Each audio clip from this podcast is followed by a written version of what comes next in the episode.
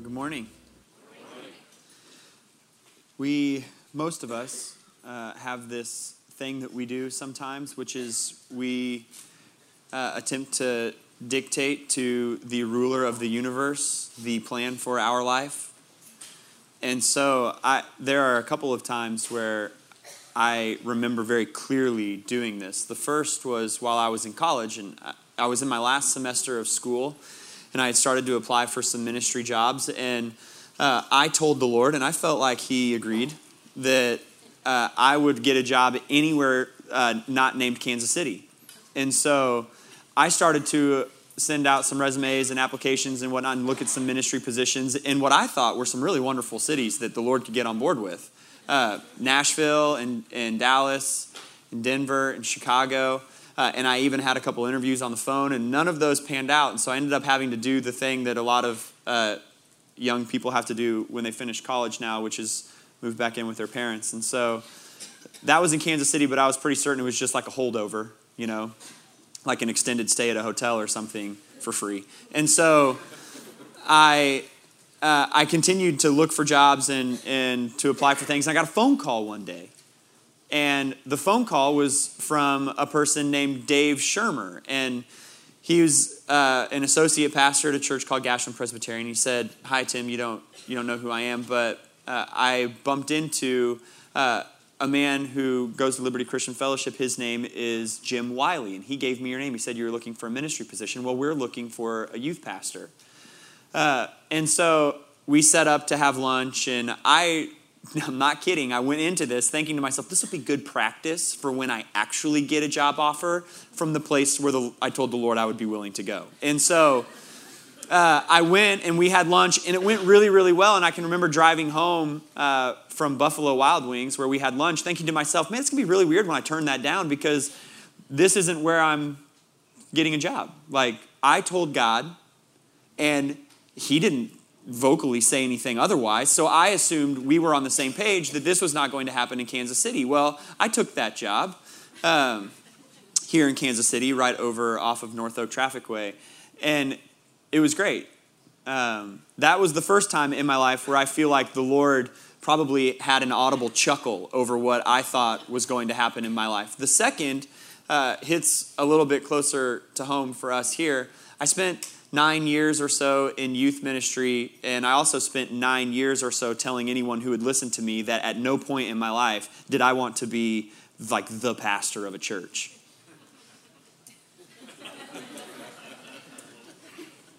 I should have given that longer, maybe. Uh, I thought the Lord and I were on the same page there. And then uh, here I am, I'm working at LCF, and these talks begin about Kim's retirement and transitioning behind him. And Melody and I, one day, we had a conversation uh, at, at our house, and I said, do you, ever, do you ever picture us being in a position where we would be like leading a church? And Melody thought, or Melody said, Yeah, I've thought that before, but you've always said no, so I didn't really think it was open for conversation. And I, and I remember thinking to myself in that moment, I didn't say it out loud because it would have been embarrassing, but I remember thinking in that moment, uh, yeah, I feel like you and God are on the same page, but I've been telling God something different, and He is not agreeing with me, I don't think. And so here I am now. Uh, and that, I think is the second time where I probably every Sunday morning, the Lord, as I walk up those little stairs over there, the Lord kind of audibly chuckles about what I thought was going to be the plan for my life. We, we sometimes do this where we tell God, God, here's my little kingdom, and this is what I'm going to do with it. You know, Simba, everything the light touches. You know? is my kingdom and here's how I'm going to rule it and here's what I'm going to do and and God may have entirely different plans. And what we're going to see this morning and I'll I'll just ruin the end of that movie for the future of your entire life. His is always going to win. Every single time, no matter how hard you grasp, no matter how hard you you just clutch on to what you think is your kingdom and what you want to do with it, you're never going to win the battle against here's what I want and here's what God wants. And we're going to continue in looking at the Christmas narrative and the people that surround it this morning. And we're going to see that. We're going to see it through King Herod. And King Herod is someone we don't talk about very much uh, at Christmas. We, we focus in on a lot of the other characters Mary and Joseph, the shepherds, the wise men, Jesus. We don't talk about King Herod very much, and it's because it forces us to reckon with something that's pretty difficult.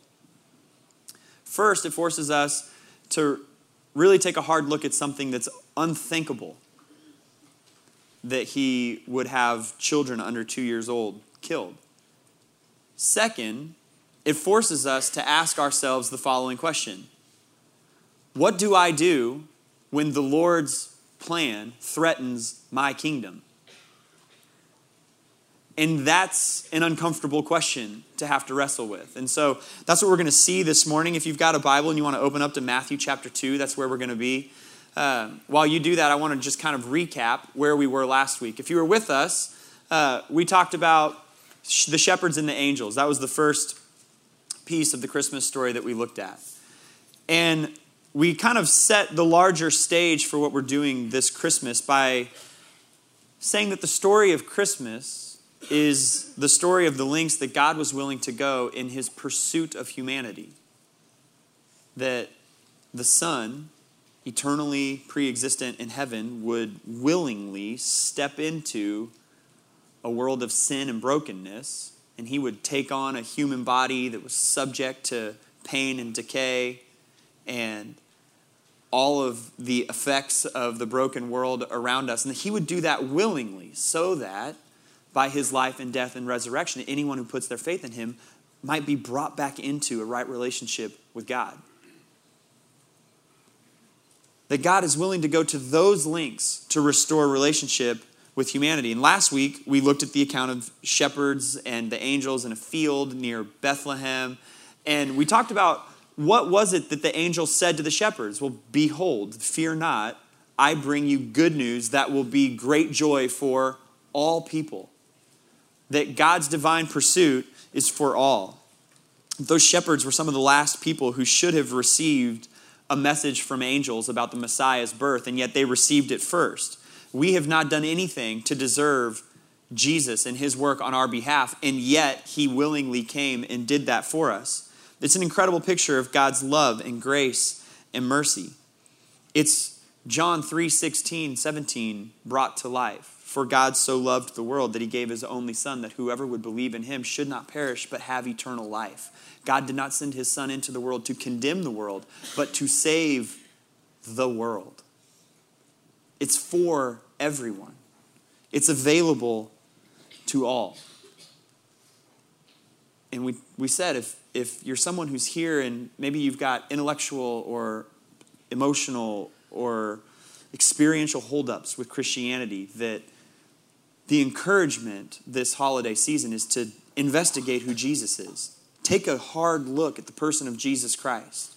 Is he who he said he was? Did, is his life what the Bible tells us it is? Did he resurrect? And deal with that. And then go and take a look at some of the reservations or questions or holdups that you might have. And if you're someone who's here and you have placed your faith in Jesus, then are you sharing the message for all? that all might come to know him. And so today we're going to pivot, we're going to take a look at a different part of the story, and it's an, an extended portion of Matthew chapter 2. We're going to be in this chapter for two weeks. Next week, TA is going to talk about the wise men or the magi.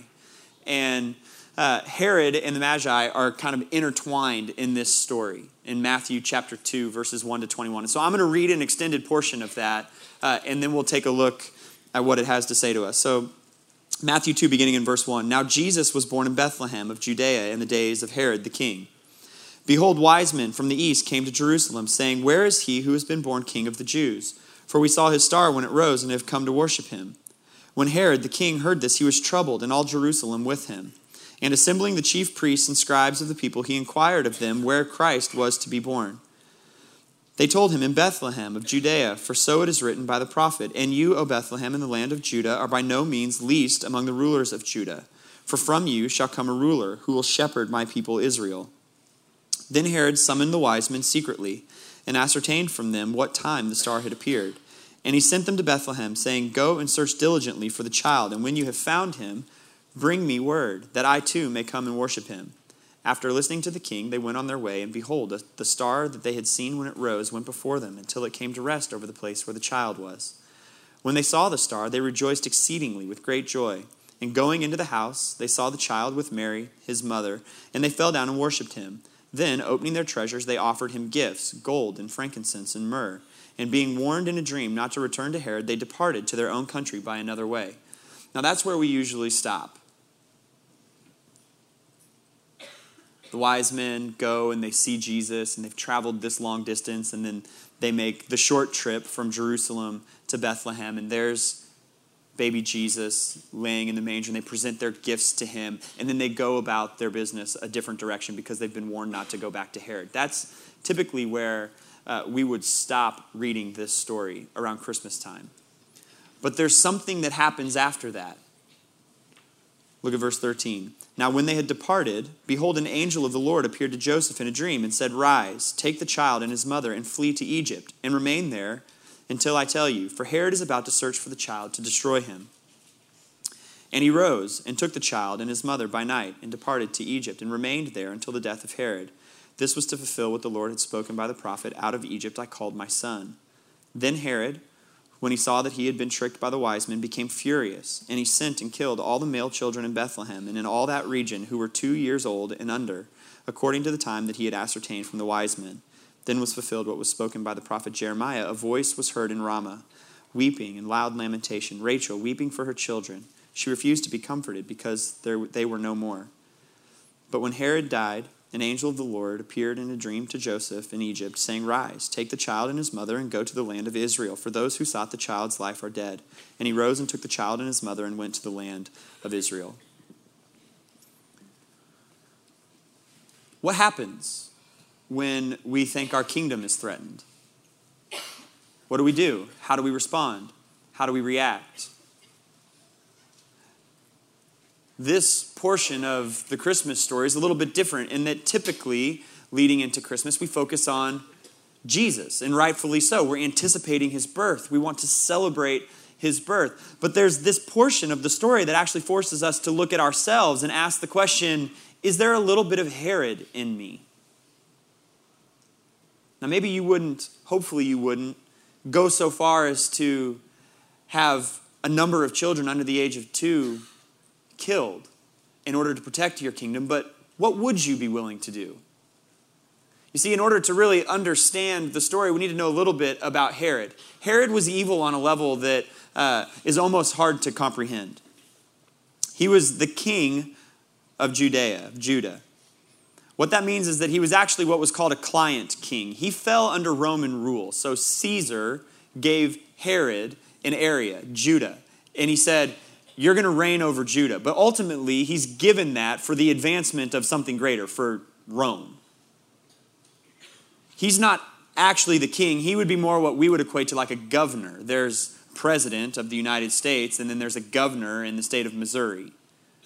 You, ex- you exist in that role to facilitate something larger. That's what Herod's role was in Judah. And his defense of that throne was obsessive particularly in the later years of his reign. There's a Jewish Roman historian named Josephus, and he writes a pretty complete account of Herod's reign that includes a number of incredibly violent acts that Herod undertakes in the last five years of his time as the king of Judah. Here are a few of them. Late in his reign, he had the two previous kings killed along with all of their followers. He then killed everyone who was in any way associated with their families. He then went through his own family and had anyone who had any ties to those two previous kings eliminated as well, which included one of his wives. At one point, there was a plot among three of his, he thought there was a plot among three of his sons to try to take his throne, so he had them killed. He used espionage and an almost mafia like system of enforcers to suppress or eliminate any political opponents. At one point, there was an attempt to assassinate him, and he rounded up the 10 conspirators and any of their living relatives and had them publicly executed. Herod's acts of violence didn't really have any boundaries, but they all centered on one thing, and it was protecting his kingdom. You see, Herod got nervous when his kingdom felt threatened. And so he would act in order to protect his kingdom. It's for that reason that he decides to kill all of these children. There's a, a baby born in a town within his jurisdiction, and someone is saying that that baby is king of the Jews. And Herod says to himself, Hold on, I'm king of Judah, where the Jews live. I'm king of the Jews. And so, if you're saying that there's a child who's been born the king of the Jews, all I need to do is eliminate that child, and the threat is gone. The threat to my reign and rule is gone. And so, he sends a, a squadron of people, a, a group of individuals, into the region of Bethlehem after talking to the wise men about how long ago was it when you saw the star and headed this direction he says, to be safe, we'll just kill all the baby boys under two years old. And we hear that, and at least for me, I know the mental image that I would get of this part of the story is that thousands of children were slain. And that's unthinkable and awful and horrible, and I don't really know what to do with that inside my own heart. In reality, it was, it was probably 20 or 30 children. Bethlehem, it was like a rural area in the region surrounding there. And so the number of families that would have had a child under two was probably 20 or 30. And that actually makes it harder for me. Because I can actually picture 20 or 30 children under two years old. On any given Sunday morning over the course of three services, I watch 20 or 30 little boys less than two years old head back to class over there or sit in their parents' lap. And so I can picture that. That an individual would say, My kingdom feels threatened, therefore I'm eliminating 20 real children, 30 real children under the age of two years old. I'm bringing unthinkable grief and suffering and sadness into the home of 20 or 30 families, into the community that surrounds these young children. That's what he was willing to do in order to protect his kingdom. They're broken and hurt. 20, 30 families crushed by the actions of a desperate individual. And what's interesting when you read the story is that God is in no way caught off guard by Herod's action. You see, God's not concerned with the protection or the preservation of Herod's kingdom. That's not God's priority. The Savior has just been born into the world, and God is going to preserve his life. If you open back up or look back down at your Bible, in verses 13 to 15, God gives Joseph the warning that this is about to happen. Joseph takes Jesus and Mary and they flee to Egypt. In verses 16 to 18, Herod has the idea. Before Herod has done anything, commanded anything, given an order for anything, Jesus and his family are on the run. God's committed to the advancement of his kingdom. Sometimes when the Lord wants to do something in our life, the Lord wants to do something in the world, it bumps into someone else's idea of what should be happening in their world. And there is a collision there. And sometimes that leads a person to do something evil, to do something sinful. You see, humanity feels threatened or gets nervous when our kingdoms feel threatened. I think if we're all honest with ourselves, we can admit to being tempted to willfully sin, to do something against the will of the Lord when something about our future or our kingdom feels like it's been threatened. The question is, how far would you be willing to go? I don't think anyone in here would be willing to kill innocent children. But where would you draw the line? Would you be willing to lie to protect your kingdom? Would you compromise your integrity? Would you be willing to steal? maybe take some money off the top of a company?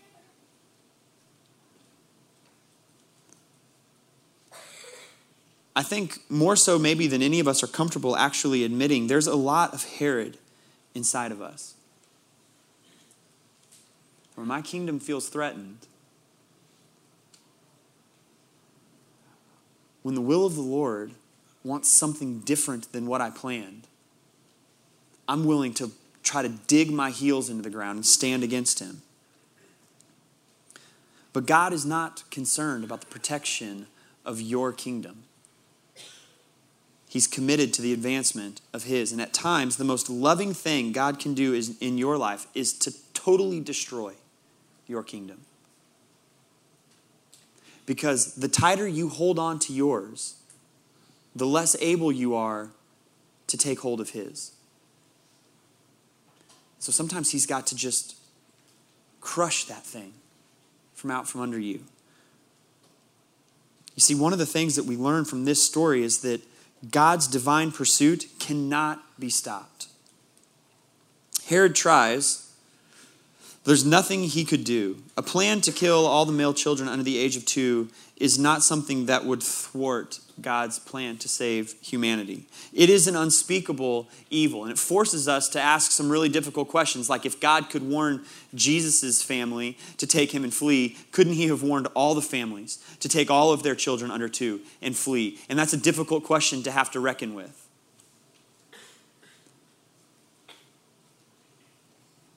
There's no really easy answer there. But the thing that we do see in the midst of it is that God preserves the life of the Savior of the world. He acts in order to ensure that humanity will have its redemption through Jesus' life and death and resurrection. It's like Herod's playing chess with someone who knows every move he's going to make before he makes it. I have an app on my phone, it's for the game Hearts, the card game. Hearts requires four people to play, and so you can play this game of Hearts with three uh, players that are run by the computer. This game is maddening. It's almost impossible to win because the computer knows every card I have in my hand. And it's almost as if it knows every card I'm going to play before I play it. And it's so frustrating.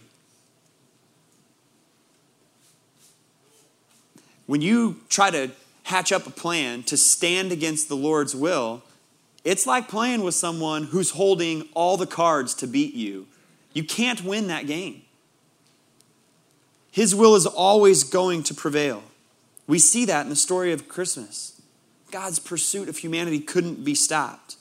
And we should be able to praise God that that's the case. We should read this story, have our hearts broken by the reality of what happened to 20 or 30 children here, and yet praise the Lord that He preserved the life of Jesus.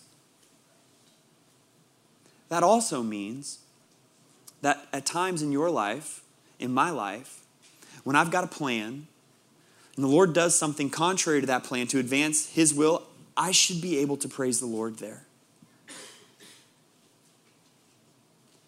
I should be able to say, Thank you, God, for doing something greater than I had in mind. The advancement of God's kingdom cannot be stopped. He's going to do that in and through your life. You can try to resist it, but ultimately you're fighting against God. And that's a, a battle you're not ever going to win. There are examples uh, of this truth just kind of littered throughout the New Testament. One of them comes from the apostles. They've recently started to proclaim the gospel, and they get arrested in Jerusalem, and they're thrown into jail. And in the middle of the night, an angel springs them from their jail cell. And what do they do? Well, they go right into the temple court, and they start proclaiming the good news of the gospel to anyone who will listen. And the high priest sees that they've escaped from prison. They go and they round them up and they bring them in front of this council of really powerful religious and political and, and social people and they make them give a, uh, an account of what's going on. And after a little bit of a trial, the high priest stands up and he says, I think we should kill them.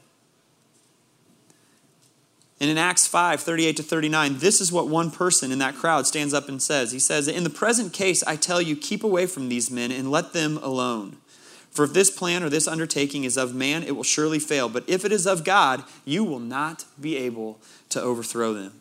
You might even be found opposing God. There's one person in that crowd who understands it's not to our benefit to try to resist what it is that the Lord is doing here. We see it in the life of Jesus. Late in his life, just before he's crucified, he knows what's about to come and he, he goes out into a garden to spend some time praying. And he prays, Father, if you are willing, remove this cup from me. There's, there's no problem with telling the Lord what you would like. Unfortunately, at least in my own life, when I reflect backwards, most often I would stop my prayer there. But Jesus tags on the important part at the end. Nevertheless, not my will be done, but yours. We've got to be willing to submit ourselves to the advancement of God's kingdom in and through our lives rather than committing ourselves to the advancement of our own kingdom. We've got to be willing to say, you know what, when my kingdom feels threatened, I can trust that God has something greater for me. I can trust that He's doing something greater through this than I could ever dream up or ever come up with or could ever try to implement on my own. And therefore, not my will be done, but yours, Lord. And so, what should our response be? I just want to offer uh, four things this morning. We need to see God's kingdom for what it is. And that's that it's infinitely greater than your own.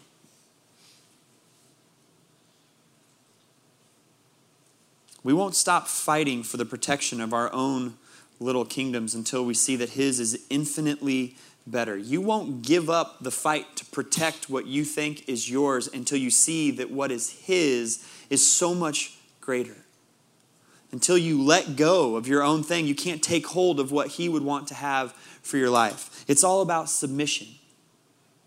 Submit yourself to the will of the Lord.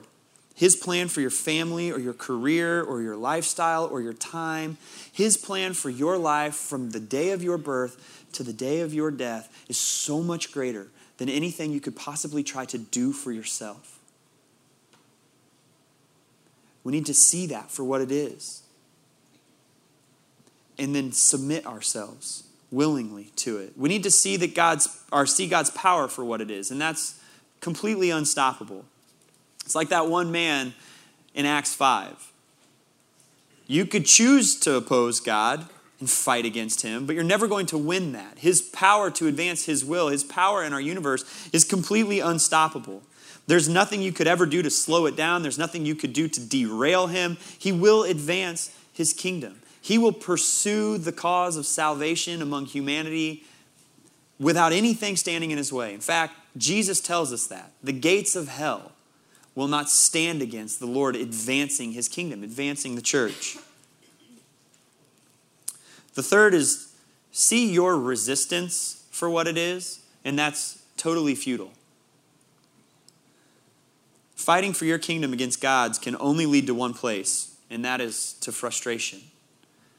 I think about the Washington Generals. If you if you don't know who the Washington Generals are, they're the team that has to trot out and play against the Harlem Globetrotters every night. They've played hundreds and hundreds and hundreds of games. They've won one time, and that entire group of Washington Generals was released, and they brought in another group. The Washington Generals are supposed to lose. I can't imagine what it's like to trot out there every night and know not only can we not win this game, we're also going to be the laughing stock of the game most of the time. But that's what it's like to enter into a battle with the Lord over whose will is going to, to take priority. That's a losing fight. And if you can just go ahead and tell yourself that at the outset, it'll be easier to submit. I can't win if I want something different from what the Lord wants for my life. That's only going to land me in a place of frustration. Just submit. Submit. And then last, see your life for what it is. And that's an opportunity to give glory to the King. However many years you've been given here, they're an opportunity to give glory to the Lord. I want to make one final point about Herod. Herod missed the incredible truth we talked about last week, the one that the angels spoke about in the field to the shepherd. You see, Herod missed that the birth of Jesus was good news for all, and that included him. The birth of a, a baby in a manger in Bethlehem was good news for Herod. It was good news for Herod's own little kingdom and world. And so, because he missed that, he, because he refused to accept it, he couldn't let go of his own thing. And so, he just he had to protect it at all costs. And it ended up being incredibly evil and, and ending the lives of 20 to 30 children. He just couldn't see that the greatness of the coming kingdom was far better than anything he could build on his own. And so when Herod dies and his reign over his kingdom comes to an end, the will of the Lord and his pursuit of humanity just marches forward. Jesus and his family come back to Israel.